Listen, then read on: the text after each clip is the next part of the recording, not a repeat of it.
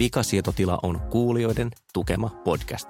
Eli käytännössä, jos sulla on mahdollisuus maksaa meille tämän ohjelman tekemisestä, niin se turvaa tämän jatkuuden ja on ihanaa.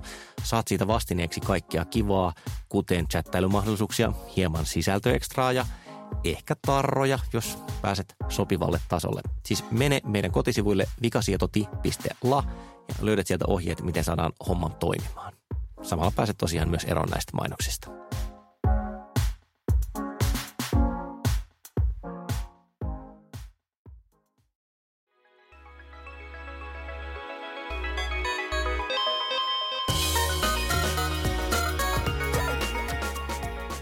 Vikasietotila podcast tässä.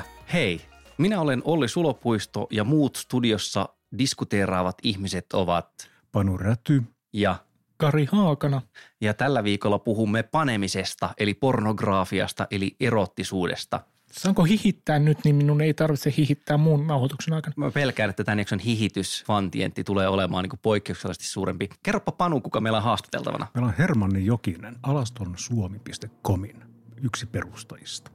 Mutta sitä ennen me keskustellaan pornografian ja teknologian ATK, siis ehkä kaikkein niiden interwebsin suhteesta, sillä yleensä valitsee tämmöinen käsitys, että kun tulee joku teknologinen uutuus, niin pornoteollisuus on se, joka rupeaa ensimmäisenä jyystämään sitä, ja mä pahoittelen siis nyt näitä helvetin huonoja puujalkoja, joita oikeasti tulee mukaan. Näitä tulee paljon.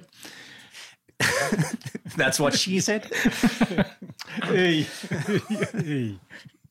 Tästä alusta tulee niin levoton. Kun tulee värinäytöt suunnilleen, niin jumalauta ruvetaan heti skannaamaan Playboyta ja pistämään niitä nettiin. Tai nyt kun tulee 360 asteen kamerat ja virtuaalitodellisuus, niin pornograafinen teollisuus on se, joka on ensimmäisenä siellä hyödyntämässä sitä. Mutta siis tähän ei niin kuin teknisesti ottaen itse asiassa pidä paikkaansa. Tai se on ehkä pitänyt paikkaansa jossakin vaiheessa, jossakin määrin. Siis kun sä sanoit nyt esimerkiksi tuon Playboy, niin pitkään oli se keino kalibroida printtereitä, oli se, että otettiin se joku, en nyt muista mikä Playmate jostakin 70-luvun alusta, ja sitä käytettiin siihen kalibrointiin, koska siinä oli jotenkin juuri oikea ihonväri tai jotakin, jotakin Kyllä, muuta. tämä on siis kuuluisa tämmöinen niin kuin yksi nimenomainen kuva, joka on kiertänyt kaikkialla. Se linkataan tuonne tuota show notesiin, koska mä Kyllä. tiedän, mistä kuvasta Kari puhuu. Ja toki kuulosti väärältä. Niin, ole hyvä. Mutta siis, että et kyllä siinä tuommoinen yhteys on, että et kun jo, jokin teknologia keksitään ja, ja se yleistyy tai se on saatavilla tarpeeksi, tarpeeksi paljon, niin kyllä siellä insinööri on katsomassa, että saisiko pippeli jotenkin tähän mukaan. Mutta, tota, mutta et se ei ole välttämättä ihan sellainen kaavamainen johtuen just siitä, että, että koska porno on niin kyseenalainen ja varsinkin Yhdysvalloissa tai angloamerikkalaisessa kulttuurissa niin, niin kuin jotenkin epäilyttävä asia, niin useinkaan pornobisnes ei pääse käyttämään sellaisia mekanismeja, joita muut viihdeteollisuuden alat pääsee käyttämään. Niin mä aloin heti visioida, että minkälainen olisi semmoinen Applen suuri tuotejulkistustilaisuus, jossa ne ensin niin esittelisi niiden uuden Vipstaakin ja sitten ne toisi launch partnerit lavalle, että tällä kertaa emme olekaan tehneet yhteistyötä tota Starbucksin ja New York Timesin kanssa, vaan tässä on niin joku Runkku Corporationin edustaja. Että, Saksasta. Niin, joka kertoo, että miten saat pippelin hilputtimen kytkettyä tähän uuteen Apple iWatchiin. Niin, tätä ei koskaan tapahdu. Mä, mä epäilen kanssa, että sitä ei tule koskaan tapahtumaan. Ja, ja siis hyvä esimerkki on nyt se esimerkiksi tuo 360 videot, siis niin kuin teknologiayhtiöt, jotka on tuoneet siihen liittyviä tuotteita markkinoille, on tehnyt aika paljon duunia estääkseen pornon nimenomaan näistä vipstaakeistaan. Ja sitten taas pornoyhtiöt, jotka haluaa käyttää sitä teknologiaa, on joutunut tekemään aika paljon työtä saadakseen pornoa esimerkiksi 360 muotoon tämä kaava näyttää toistuvan tai on toistunut esimerkiksi se on viimeisen kymmenen vuoden aikana. Et e, hyvä esimerkki on jälleen kerran Apple, joka hyvin selkeästi on kieltänyt esimerkiksi pornomateriaalin omissa sovelluskaupoissaan ja, ja Apple Newsissa ja kaikessa muussa. Niin eikö siitä ollut se kuuluisa tapaus, oliko se nimenomaan Playboyn sovellus vai, vai Penthouse, niin kuin jonkun vielä rankimman? Ne ei saanut niin kuin panokuvia laitettua sinne sovelluksensa, jolloin koko sovelluksen ö, pointti alkaa olla niin kuin aika hukassa. Mutta kyllä se teknologinen kehitys niin kuin vaikutti tähän niin kuin pornon tulemiseen verkkoon, että Sanoitko tulemiseen? No niin, mä arvasin, että tästä tulee jokainen sana, joka voidaan käsittää. Näin, niin tulkitaan näin. Mutta jos, jos me ajatellaan, niin kun tarvittiin graafiset näytöt, sillä komentorivi nyt ei ole ehkä niitä visuaalisesti, vaikka niin, vaikka niin paljon sitä rakastankin, niin se ole ehkä niin kuin visuaalisesti niin, kuin niin antoisa esimerkiksi pornon esittämiseen. Mutta siis väität sä, että se, Tarvittiin myös niin kuin www ja siitä, niin kuin siitä lähti. Ei, kyllähän lähti Niin kuin, Nyyssiryhmät. Porno No kyllä oli sen jo tiedän. aiemmin. Niin, mutta se, että se räjähti laajoilla, laajempien, laajempien niin Niin, että sitä alkoi tulvia joka paikasta. Kyllä, juuri tätä tarkoitin. teknologinen edistys ja jotenkin pornon himo on kyllä kytkeytynyt toisiinsa, koska ö, mulla on esimerkiksi eräs nimeltä mainitsematon serkku, josta käytän esimerkiksi nimikirjaimia JS tässä yhteydessä, joten hänen henkilöllisyytensä ei paljastu. Ja silloin kun vielä elettiin tosiaan modemiaikaa ja purkkiaikaa, niin tämä serkkuni ö, opetti minulle, että, että miten hyödyllisiä on thumbnail-sivut, koska sen sijaan, että olisit sokkona joutunut lataamaan niin kuin vaikka sata tissikuvaa, josta osa voi olla tosi huonoja, niin pystyikin lataamaan semmoisen yhden esikatselukuvan, jonka koko oli ehkä vähän suurempi kuin yksittäisen JPEGin olisi ollut. Mutta sitten sitä näki myös sille näppärästi, että okei, tiedän nyt, kun olen katsonut tätä esikatselukuvaa, että mitkä la- tiedostot laitan latautumaan yön yli. Ja tässä, tässä on joku semmoinen maksiimi selvästi tulossa tyyliin, että ei ole olemassa sellaista määrää vaivaa, jota teini-ikäinen mies ei näkisi. saadakseen pornoa. Niin. Se, se on totta. Ja, ja siis kun sä esität sen noin, niin sä saat kuulostamaan se jotenkin ikävältä ja, ja niin kuin, siinähän on oppinut teknologiasta ihan järjettömän paljon. Se siis tavallaan pedagogiana, tämän, Mä- mä, mä- porno pedagogiana. Oikeasti kysymys on tästä, en olisi näinkään fiksu tietokoneiden kanssa, ellen olisi käyttänyt sitä porn, tai siis Videon striimaaminen alkoi, tota, tämän muistan, että semmoinen hollantilainen firma kuin Red Light District aloitti jo vuonna 1994. Se oli hitaiden modemien aikakautta vielä. Hmm. Hmm. Tämmöinen mielikuva. porno ja, ja interwebs ja maksaminen, niin niiden, mielenkiinto, niiden suhde on siis hillittömän mielenkiintoinen. Ne joutuu rakentamaan omat maksuvälineinfrastruktuurit, mikä jotenkin, en tiedä, jos miettii, mitä kaikkea porno, miten porno vaikuttaa maailmaan, niin ekana ei ehkä tule mieleen se, että alkaa rakentaa rinnakkaista pankki- tai rahansiirtojärjestelmää. Ja sama on edelleen voimassa, siis pornoyritykset ei voi käyttää niitä maksutransaktio-järjestelmiä, koska, koska ne ei halua tosiaankaan olla pornokauppiaiden kanssa missään tekemisissä. Ne ei voi välttämättä käyttää esimerkiksi Akamain kaltaisia globaaleja tämmöisiä välimuistijärjestelmiä, vaan joutuu, joutuu rakentamaan omiaan. Ne joutuu tekemään hirvittävän paljon itse – sen sijaan, että siinä missä suomalainen startuppi voi, voi niin kuin ostaa sen transaktiojärjestelmän tuolta ja, ja striimausvälineet tuolta ja, ja ne tulee suhteellisen halvalla, mutta pornolla ne tulee itse asiassa aika kalliiksi, koska joudutaan tekemään itse. Omin käsin. Omin käsin onneen. Mutta kato, meitä naurattaa nyt jo vähemmän. Täytytkö tämän jakson loppuun Me mennessä? kehitytään. Me ollaan, me paisutaan ja tämän jakson Kasvamme loppuun. ihmisinä ja peniksinä. No mutta miten, miten me ajatellaan, että pornon tarjoaminen on kehittynyt sitten niistä ajoista, niistä niin kuin alkuajoista ja niistä niin kuin tavallaan tästä maksullisen pornon niin kuin kategoriasta, koska eikö ole niin, että suuri osa pornosta on täysin maksutonta ja sitä on joka paikassa saatavissa ja kun ihmiset lataavat sitä itse verkkoon. Niin siis siitähän on kirjoitettu paljon, miten nämä niin sanotut tuubisaitit sössit pornoteollisuuden, koska DVD-aika oli kai niillekin aika hyvää. Samalla tavalla kuin elokuvastudioilla DVD-aika oli hyvää. Helppo monistaa, halvat tuotantokustannukset, voidaan niin kuin myydä ihmisille uudestaan näitä asioita. Mä oletan, että siinä oli sama hyppäys siis myös pornoteollisuuden verrattuna VHS. Että pornoahan nyt on myyty tallenteita siis vaikka missä muodossa. Ja sitten tuli niin kuin nettiä. Varmaan se on semmoinen kaksiteräinen miekka, että, että toisaalta yes, Markkinat räjähtivät. Kyllä. Niin kuin, Voidaan, voidaan tavoittaa entistä enemmän asiakkaita, voidaan tarjota halvemmalla niille tavaraa, mutta sitten tulee tosiaan markkinat tämä, on globaalit. Niin, mutta et yksikkö, siis niin kuin yksittäisen ihmisen niin kuin transaktio on todella, todella pieni, koska se, sitä pornoa ei voi enää myydä. Siis se on pakko tarjota ilmaiseksi, se on pakko tarjota mainosrahoitteisena. Niitä mahdollisia mainostajia on kuitenkin suhteellisen vähän. vähän, koska harva yritys haluaa tulla yhdistyksi pornoon. Niin, et niin kuin, jos katsoo pornosaittien mainontaa, niin se on mun nähdäkseni lähinnä erilaisia kasino yrityksiä ja sitten niin kuin jonkun muun pornopalvelun mainoksia. Eli, eli niin kuin se ikään kuin sisään tuleva raha on niin kuin aika vähäistä. Ja, ja siis tuossa ehkä on niin kuin joku pidemmän päälle varmaan pornoteollisuudella jonkinasteinen ongelma, mutta et sitten taas ö, tämähän koskee nimenomaan näitä isoja pornopalveluita, niitä niin sanottuja tube-saitteja. Mutta sitten tämä tämmöinen itse-porno tai, tai niin kuin, no Alaston Suomen kaltainen, kaltainen jossakin mielessä, jo- jossa ihmiset itse tekee sitä pornoa tai joka, joka porno on jotenkin niin tarkasti määriteltyä tai tiettyyn asiaan keskittyvää, että sille löytyy pieni yleisö, mutta kun ollaan globaalilla tasolla, niin se yleisö on kuitenkin semmoinen, että se riittää kannattelemaan sitä teollisuutta. Kyllä, se vaikuttaa suoraan siis myös näihin niin kuin tube-saitteihin Et koska niissäkin on, niiden tarjonta on laajentunut, näin olen kuullut, isot pojat Isot ovat pojat kertovat. Mutta äh, eli, eli sinnekin hy, siellä alkaa olla yhä suurempi osa amatöörien tekemää, amatöörien itse lataamaa materiaalia. Eli onko väite se, että niin kauan kun ei pystynyt helposti näyttämään toisilleen kotipornoa, niin kotipornoa ehkä tehtiinkin vähemmän vai onko niinku tekemisen määrä pysynyt samassa ja nyt ainoastaan jakelukanavan syntyminen saa meidät tajuamaan, että herrat paratkoon, tuolla on ihmisiä, jotka kuvaa itseensä panemassa. Niin vaikea ajatella, että onko, onko esimerkiksi Suomessa ollut laaja määrä ihmisiä, jotka ovat olla niin superkasikaita filmikameralla niin kuin kuvanneet itseään ja jakaneet niitä. Mutta eikö tämä kulttuuri ole nyt muuttumassa? Että ollaan tässä, me just het, juuri viitattiin siihen itse pornoon ja siihen niin kuin itse tehtyyn. Emmekö, tässä on tapahtumassa tämmöinen niin kuin jonkinlainen, niin kuin, tai tapahtunutkin jo, tämmöinen niin kuin jonkinlainen niin kuin isompi rakenteellinen Mä, mä en tiedä, että onko tapahtunut tai onko toisen muutos, vaan se mikä on tapahtunut on se, että, että koska internet tarjoaa siihen ainakin näennäisesti suhteellisen halvan jakelukeinon, ne tuotantovälineet on jokaisen taskussa, koska sä voit suurin piirtein älypuhelimella tallentaa et itseäsi sano mitään maailmassa. tuotantovälineet on taskussa kohdasta.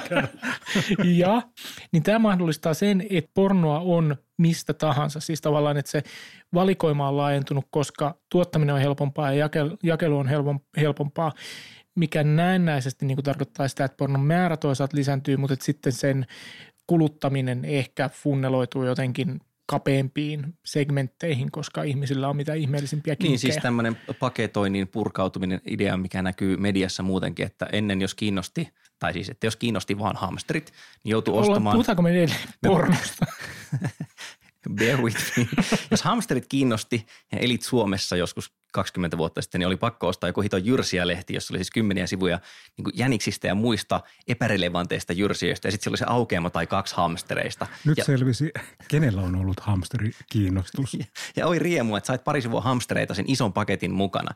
Niin vähän sama tässä, että jos on, ollut, jos on joku tietty fetissi, niin luultavasti Esimerkiksi hamsterit. esimerkiksi hamsteri- ja teippifetissi, niin ei ole ollut mahdollista luultavasti löytää ihan hirvittävän paljon teippihamsteri-elokuvia paikallisesta, Luojan kiitos.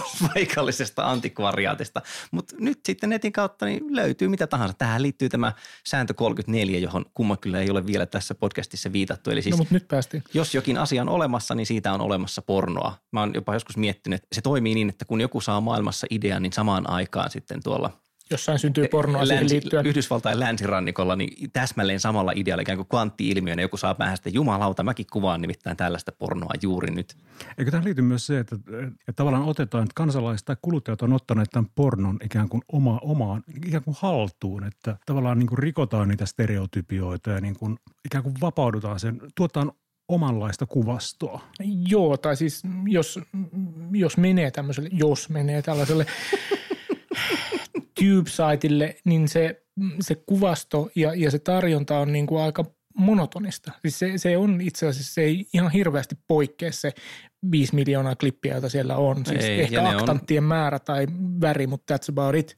Mikä johtaa siihen, että, että niin kuin ihmiset alkaa tehdä sitä itse, koska tämä on se, mikä minua kiinnostaa. Sitä ei saa tuolta, joten, joten tehdäänpä itse. Ja Voisi voisi se var... on luonnollista ja siinä tavallaan siinä tulee tämmöisiä toisella tyyppisiä esteettisiä ja muita. Niin siis varmaan voisi ajatella niin, että vaikka mä muuten hieman suhtaudun skeptisesti siihen väitteeseen, että yhy, yhy, ihmisten toiminta muuttuu jotenkin aivan erilaisessa, kun meille tuli joku uusi teknologinen väline tai viestintäväline. Ehkä voisi argumentoida niin, että kun pornoa näkyy enemmän tai sitä on helpompi saada näkyville, niin miksei se jollain aikavälillä sitten muuttaisi ihmisten kiinnostukseen, koska se on niin kuitenkin tabuaihe. Se on, ihmiset ei oikein halua puhua siitä, niin kyllä niin kuin, musta ei kuulosta ollenkaan mahdottomalta, että porno on siis lisännyt sitä No, mutta onhan tuossakin tapahtunut vapa- niin kuin tiettyä vapautumista, että jos ihmiset kerran jakavat niin kuin kymmeniä tuhansia ihmisiä niin kuin on aktiivisia toimijoita jossain alaston suomen.comissa. Mutta se, mut se muuttaa sitä, tai se on muuttanut sitä aika, aika vähän. Mulle tulee tästä jotenkin mieleen yhden tämmöisen isoimman tube eli Pornhubin ää, mainoskampanjat, jotka, jotka nojaa tavallaan just siihen, että porno on tabu. Ja ne markkinoi sitä, niillä oli hienoja mainoskampanjoita, jossa, jossa oli joku mainoslause oli muistaakseni, että Pornhub, the biggest site of nothing, joka viittaa siis siihen, että kun kysytään, että no mitä sä teet sieltä, ei mitään, mm. eli siis katson Aivan. pornoa. Tai jos tilastoidaan, että miten paljon menee nettiliikennettä tai miten paljon on käyttäjä niin jollain saitilla. aina Pornhubiin. Niin, niin ja, ja sitten niinku virallisilla listoilla harvoin kuitenkaan näkyy niitä pornosaitteja. Että... Ja Google sensuroi niinku isoimpien hakutermien sen listasta kaikki, kaikki niinku pornoon liittyvät asiat pois. Ja silti et, ihmiset löytää pornoa Se on hämmentävää kyllä, mutta, mutta löytää, että joo, että se tabu on ehkä vähän niin kuin epätabuoitunut, mutta, mutta kyllä se edelleen on tabu, että me ollaan otettu ehkä niin kuin yksi askel just sillä tavalla, että Pornhub voi ylipäätään niin kuin mainostaa ja, ja mainostaa sitä sellaisilla tavoilla, jotka viittaa nimenomaan siihen pornon tabuluonteeseen, mutta edelleen kuitenkin puhumatta varsinaisesti pornosta. Mutta se on, se on niin kuin ovela strategia. Onko se, onko se pornon kuluttaminen enää niin suuri tabu, että kyllähän siitä ihmiset puhuu aika avoimesti ja sitten meillä on yhä enemmän laitteita. Eikö yksi ihan niin kuin vaiettu salaisuus ole se, että tabletit – tuotiin markkinoille osittain myös sen takia, että ne on hyvin käteviä. No, kyllä mä oon katsonut, olen katsonut videoita äh, kännykästä, joka ei ollut vielä edes älykännykkä aikanaan. Piti testata, että miten siltä 240 kertaa 180 pikselin ruudulta voi katsoa jotain, niin kyllä sitä voi katsoa. Tabletissa ei ole niitä häiritseviä näppäimiä, jotka saattavat sotkentua siinä hommassa. Ai jaa, jaa, joo. Mä en ollut älynyt tämmöistä mahdollisuutta. Niin. Mutta ei niin kuin pornon kuluttaminen ole semmoinen asia, josta, josta ihmiset puhuis normaalissa sosiaalisessa tilanteessa. Siis korkeintaan siihen, siihen viitataan just tällä tasolla, että, että ihmisethän katsoo pornoa, mutta ei, ei se siitä etene kovin paljon eteenpäin. No miten nyt Kari, katsotko sinä pornoa? Kyllä. Mites Panu, katsotko pornoa? Olen kuullut, että internetissä on sellainen Mutta mut siis mä, mä vertaisin sitä nyt vaikka ulostamiseen. Siis niin kuin, Ihanaa. Kaikki tietää, että kaikki ihmiset ulostaa, mutta ei ulostaminen silti ole sellainen asia, josta sosiaalisesti, siis normaalissa tilanteessa kovin vilkkaasti päivittäin puhuttaisiin. Niin kuin ehkä saattaa olla, että lapsen kanssa, jos lapsella on ongelmia kakata, niin siitä voidaan puhua, mutta that's about it. Ja tässä onkin nyt just se pointti, että koska se tabu on sosiaalinen luonteeltaan, siis ulostamiseen liittyvä vaikka, niin mun on hankala kuvitella, että tulisi joku semmoinen hullun suosittu, siis on olemassa tämmöinen vessanjakopalvelu, vähän niin kuin Uber for Toilets. Ei. On, joo, joo, siis että sillä ihmiset voi listata sinne oman veskinsä ja sinne voi mennä kakkaamaan. Se on kai enempi vähempi vitsillä tehty, mutta se toimii kuitenkin ihan oikeasti. Mun on hankala kuvitella, että vaikka tuommoista tulisi tosi suosittu, niin se silti murtaisi sitä sosiaalista tabua, mm. mikä ulostamisesta puhumiseen liittyy. Mm. Ja siis kuulemma sen käyttäminen on sillä tavalla nimittäin hirvittävän kiusallista, että jos käyt jonkun New Yorkissa, niin kun tulee pissahätä, sitten katsot silleen, että tossa Avenuella on veski, menet sinne, niin, niin kuin, Ihmiset mitä, Mitä, mitä sanotaan sille ihmiselle, joka ensinnäkin silleen, kun kun avaat oven ja meet sinne, että hei, tulin käyttämään veskiä, ja sitten myös kun lähdet pois, niin ei sen hirveän pitkään varmaan halua jutella. Eihän sen asian kiusallisuus häviä mihinkään, vaikka sulla on ollut se kännykkäsovellus, niin. joka on mahdollistanut tämän uuden toiminnan. Että pornon hyssyttely ihan taatusti aika pitkään vielä säilyy. Niin, ellei, ellei niin kuin tavallaan, siis mä, mä rupesin miettimään, että missä tilanteessa toi, toi on, niin sen täytyy olla jotenkin, siis pornosta puhuminen, niin sen täytyy olla jotenkin ohjelmallista tai poliittista. Että mulla on agenda siitä, että ihmisten pitäisi olla vapautuneempia. Ja, ja niin kuin Olet tämän, siis Cicciolina. Niin, niin tämmöisen agendan mukaisesti sitten pidän pornosta puhumista normaalina, koska haluan edistää sen normalisoitumista. Mutta se on, se on oikeastaan niin kuin ainut semmoinen tilanne, jossa, jossa tämmöinen olisi tullut vastaan. Oletko sinä siis, Kari, vikasietotilan Cicciolina? Ehdottomasti en, koska en vieläkään saa tältä teepaidan alta nänniäni näkyviin. Ennen kuin keskustelu ihan täysin karkaa raiteelta, niin mä Se ehdotan, meni että, jo. That's what she said. Niin mä joka tapauksessa ehdottaisin, että jos me vaikka kuunneltaisiin nyt se haastattelu, ja kerrotko Panu vielä, että kuka meillä oli haasteltavana? Meillä on haastateltavana Hermanni Jokinen, alastonsuomi.comin yksi perusteista. Vieraana tänään vikasietotilassa on Hermanni Jokinen, joka on ollut tekemässä Alaston Suomi-nimistä verkkopalvelua, eikö näin ole? Eikö Hermanni ole perustanut Alaston Suomi? Kyllä, yksi perusteista. Milloinka tämä oli täsmälleen? Se oli siinä 2006-2007 vuodenvaihteessa. Koska mm, oletamme ja, ja positiivisella tavalla oletamme, että kaikki ihmiset eivät vielä aivan välttämättä ole kuulleet Alaston Suomi palvelusta, niin kerrotko hieman, mistä siinä on kysymys? Alaston Suomi on pääosin kuvapalvelu, joka lähti aikanaan vähän niin kuin IRC-gallerian pohjalta, mutta oli tarttu aikuisille. Eli ihmiset julkaisee siellä kuvia, kommentoi niitä, äänestää, tutustuu, keskustelee, sättää, keskustelee foorumilla, kirjoittaa blogeja ja mitä normiportaalisivustolla yleensä tehdään. Eräänlainen alastomien ihmisten Facebook. Kyllä, se on omalla tavallaan sosiaalinen media sekin. Ja hyvin suosittu. Mä muistelen, että teillä on joku puolisen miljoonaa peräti ladattua kuvaa palvelussa, eli enemmänkin. Joo, kyllä se nykyään sitä luokkaa suurin piirtein on. Onko Alaston Suomi sun mielestä palvelu, joka luokittuu pornoon? Onko se pornografinen palvelu? Kyllä, omalla tavalla on. Erottisia kuvia, erottisia videoita, niin totta kai, koska sivustahan on pääosin täynnä alaston kuvia ja panokuvia ja sen semmoista. No mulle itselleni ei tulisi mielenkään ladata alaston kuvia verkkoon, ja mä pidän sitä niin kuin palveluksena kaikille verkon käyttäjille. Mutta tota, minkälainen tämmöinen tyypillinen alaston suomi.comin käyttäjä on? Tavallinen ihminen, joka ei aristele, jolla ei ole semmoisia estoja päässä, että pelkää jotenkin alastomuutta tai häpeästä tai, tai se on mitenkään tapu ihmiselle itselleen. Kari, kuinka paljon sulla on kuvia alaston Suomessa? Mulla on yhtä paljon kuin sulla, Panu, eli, eli tietääkseni ei yhtään. Mutta toi on, toi on mun mielestä hyvä määritelmä tavallinen ihminen, jolta kuitenkin puuttuu sellainen esto, joka esimerkiksi minulla ja Panulla selvästikin on, että me ei olla pistetty omia alastonkuviamme sinne mä väittäisin, että vaikka palvelulla onkin tuhansia tai, tai yli 10 000 käyttäjää, niin se on kuitenkin suurimmalle osalle suomalaisia, jotka suomalaiset kuitenkin suhtautuu alastomuuteen on niin kansainvälisesti katsoen suhteellisen vapaamielisesti, niin, niin suurimmalle osalle suomalaisia se kuitenkin tuntuu todennäköisesti ajatukselta, jota, jota he ei lähtisi toteuttamaan. Yhdistääkö näitä ihmisiä, jotka, jotka palvelua käyttävät, kuvia lataa, niin, niin jokin muukin kuin vapaamielisyys oman alastomuutensa suhteen? Tuo on hyvä kysymys. Ehkä semmoinen niin uteliaisuus, että mitä, mitä muut ihmiset on mieltä mun kropasta. Ja sitten sit on semmoinen ketjureaktio helposti, että sä lataat yhden kuvan, saat kehuja, lataat toisen, saat kehuja, lataat kolmannen ja ne koko ajan menee rohkeammaksi, että naisilla se alkaa siitä, että on alusvaatekuvat ja kuukauden päästä siellä on lettu levällä ja ynnä muuta.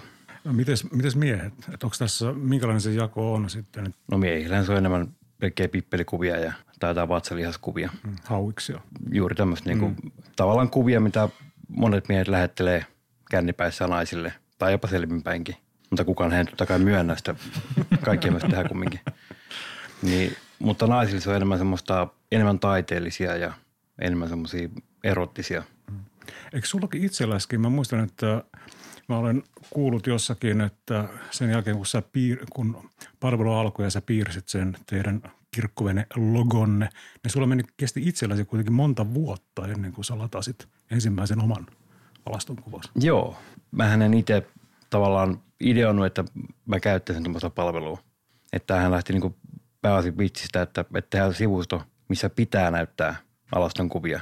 Koska IRC-gallerit ja Facebookit ja muut, niin siellä estetään kaikki bikinikuvat ja kaikki vähänkään paljastuvat kuvat. Niin, että mitä, mitä se on sivusto, missä pitää näyttää – että siellä ei ole niitä normikuvia periaatteessa. Eli tämä on jonkinlaista tämmöistä kulttuurista vastareaktiota myös joo, niin kuin joo se, se, lähti vähän semmoinen niin kuin vastareaktiona ja vähän vitsinä koko homma. Voi sanoa, että IRC-gallerian niin sanottu tiukkapiponen linja oli yksi semmoinen osasyy tämän sivuston perustamiseen. Sä sanoit, että, että Alaston Suomi on, on tavallaan niin kuin sosiaalisen median palvelu, jossa, jossa ihmiset juttelee ja, ja tota, tekee muutakin kuin vaan lataa kuvia ja, ja kommentoi niitä. Onko se, jos ja kun se on vuorovaikutuksen välinen, niin, niin millaista se vuorovaikutus on? No monella miehellä se on enemmän semmoinen seurahaukupaikka.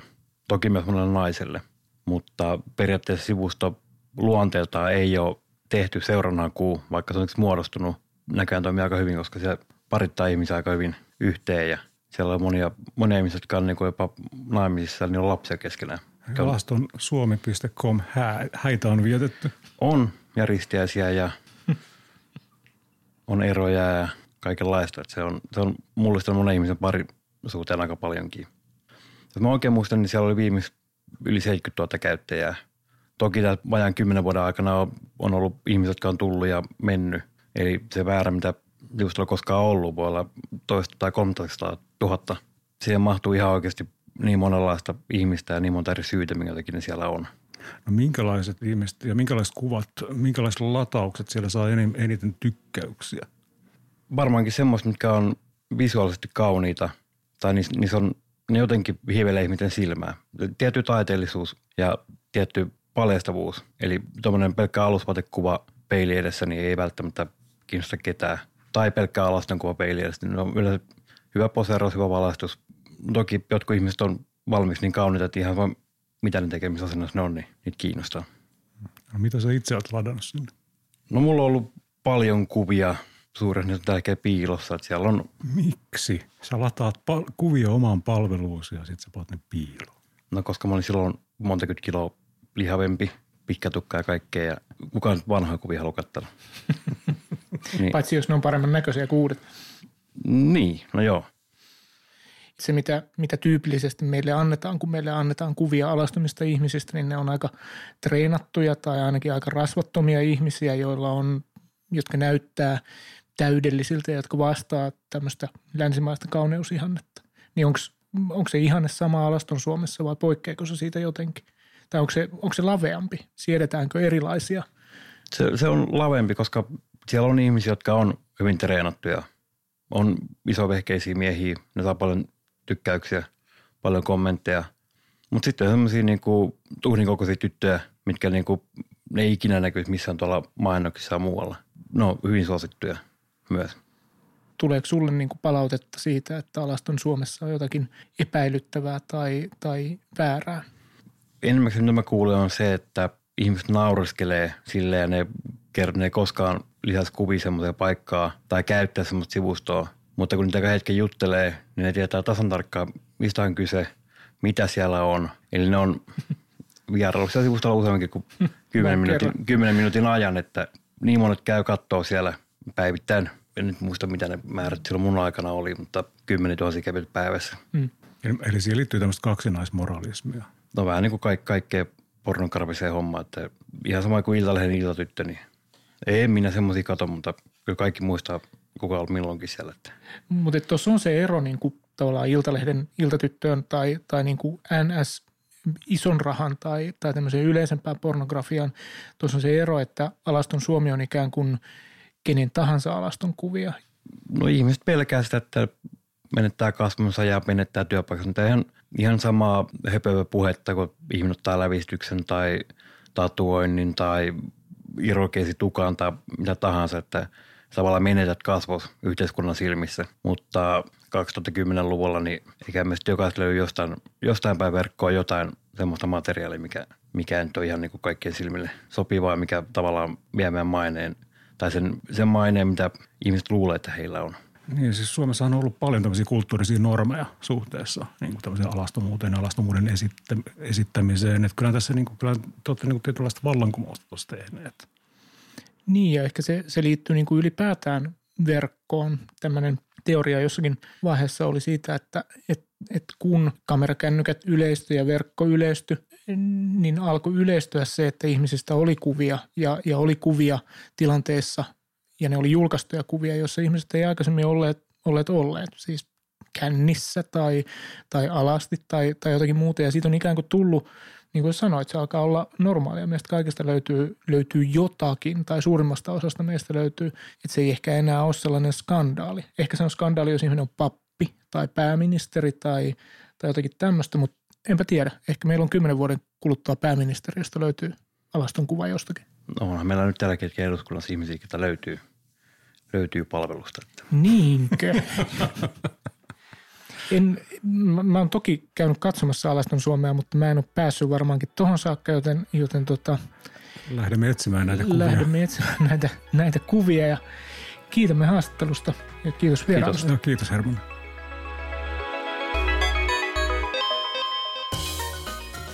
Tulimme takaisin. Kyllä, Vikasiitotila podcast tässä viimeistelee työn ja nyt meitä ei enää ketään naurata, kertomalla hyödyllisiä ja hyödyttömiä, ylentäviä ja ahdistavia aiheita näin lähetyksen lopuksi. Aloitamme keskustelemalla kuulemma aiheeseen liittyvästä lukukautta sisältövinkistä, jonka meille kertoo Kari Haakana. Otan vain nämä paperinenälinnät tästä pois ja, ja tuota, suosittelen teille sen jälkeen podcastia, niin ihmeellistä kun se onkin. Nimittäin Internet History Podcast nimistä podcastia. Linkki löytyy Vikasietotilan sivulta niin kuin normaalisti.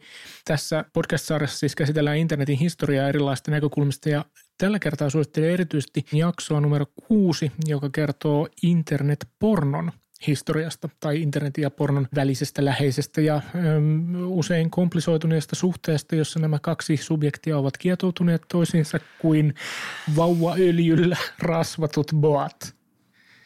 Olli, miksi näytät noin surulliselta? Se johtuu siitä, mitä sä sanoit. Niin, tämä on hyvä podcast. Löytyy paitsi SoundCloudista puhuttuna podcastina myöskin tästä osoitteesta ihan, ihan tekstinä. Eli voi sitten he mehustella siitä löytyvillä yksityiskohdilla Niin, koska pornoa ja toimitetaan- internettiä Toimitetaan huomaamattomassa kirjekuoressa, jos ei halua muiden kuulevan, että mitä kuuntelet, niin voi lukea vaan sen.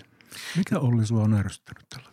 No mua on ärsyttänyt tällä viikolla semmoinen asia kuin videot, jotka lähtevät itsestään pyörimään. Ja toisin kuin voisi kuvitella, niin tämä ei kuitenkaan liity pelkästään panovideoihin. Pelkästään. Okei, otetaan se pelkästään sitä pois. Mutta siis pointti on tämä, että kun videomainonta on yleistynyt, koska videomainoksista saa paremmin rahaa kuin pelkästä bannereista, niin siellä julkaisijat joko ahneuttaan tai sitten niinku teknisten fibojen vuoksi, niin jumalauta ne vähän väliä laittaa semmoisia videomainoksia web-sivuille, että kun meet sinne, niin se alkaa pyöriä se video. Ei siinä vielä mitään, että se kuva alkaa pyöriä. Siis Facebookhan tekee tätä myös. Mutta kun sitten kun sieltä pamahtaa se ääni päälle, ja nyt aika moni on jo pyrkinyt pois siitä, mutta silti löytyy esimerkiksi kännykällä. Harva se päivä, istuin vessassa yksi päivä ja selasin jotain illalla, jälleen se ei ollut pornografia, se haluan korostaa jostain sitä ihan hirvittävän paljon sitä.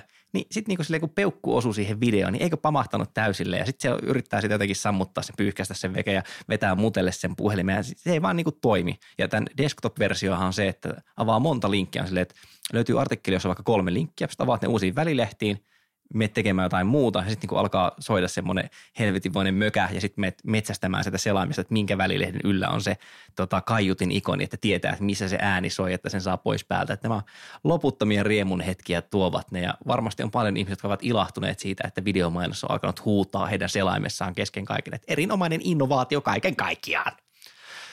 Manu, aiotko suositella taas jotain tekstieditoria tai markdownia tällä Kyllä, viikolla? tekstieditoria halutaan. Tietenkin. Uh, tota, koska ihminen ei voi aina katsoa pornoa, niin mä valitsin, tota, valitsin Hetkinen, mitä? niin. Koska ihminen lukunottamatta Kari, pane se puhelin ei voi pois. aina katsoa pornoa. Mä valitsin vinkiksi tämmöisen vähän henkisemmän puolen sovelluksen. Eli Insight Timer on tämmöinen monipuolinen meditointi. Anteeksi, mikä se nimi oli? Insight, Insight. Sight, ikään kuin Ai, näkemys. ai, anteeksi, kun kuulin valitettavasti väärin. Kuulit Insight. sisäpuolella. Niin. niin. Insight Timer. Se on monipuolinen tämmöinen meditointisovellus Android- ja iOS-laitteisiin. Perustoiminnot ovat aivan samantyyppisiä kuin monessa muissakin meditaatiosovelluksissa, eli sä voit asettaa kellon soimaan niin kuin sen session alkuun ja session loppuun tarvittaessa sinne välillä. Mutta tässä Insight Timerissa on erityisesti se, että sisältää puolentoista tuhatta tämmöistä ohjattua meditointia, jotka sä voit kuunnella meditoidessasi, valita niistä. Ja tota, valitettavasti tuntisia siitä pidempiä meditaatioita ei ole kuin kymmenkunta, mutta muuten se valikoima on aika hyvä. Ja tota, erityistä on myös Karilla. Haakana, Jotenkin. haakana irvistelee. En mä en irvistellyt. Ja erityistä on myös niin tämmöinen yhteisöllisyys, että Inside Timer vaatii rekisteröinnin ja samalla tästä käyttäjästä tulee niin kuin osa tätä ohjelmaa käyttävää tämmöistä niin kuin yhteisöä. Se on joku puolisen miljoonaa ihmistä. Ja tota, sä pystyt katsoa, medito- kun sä aloitat sun meditointisession. Sä ihmisiä voit, pystyt Sä katsomaan. voit katsoa, että kuka meditoi missäkin, että ahaa, Etelä-Suomessa meditoivat tällä hetkellä Olli ja Kari. Et tota, Tuota, pidän tuota suhteellisen pienenä todennäköisyytenä, mutta Voi sitä meditoinniksi kai kutsua. Siinä on myös statistiikkaa, että sä voit tarkistaa, että miten sun meditointimäärät on kehittynyt ja kirjoita muistiinpanoja ja asettaa niin erilaisia sessioita. Karin aamusessio.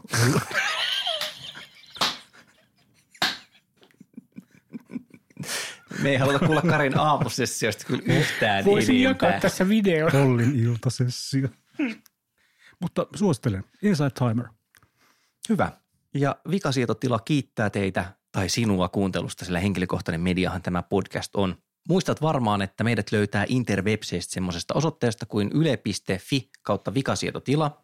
Sekä Yle Areenasta, jossa voit kuunnella tämän podcastin tai, tai tilata sen omaan podcast-sovellukseesi.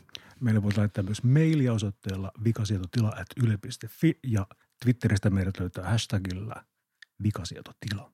Ja kuuntelitpa missä hyvänsä, niin menet nyt iTunesiin ja annat viisi tähteä ja painat tilausnappia, jotta me ollaan lista ykkösiä. Se on tärkeintä. Ja tämä taustalla soiva tunnusmusiikki, senhän on säveltänyt Juha Jaakkola. Ja sen myötä sanotaan vaan, että kiitos kuulemisesta ja seuraavaan kertaan. Näin teemme. Hei.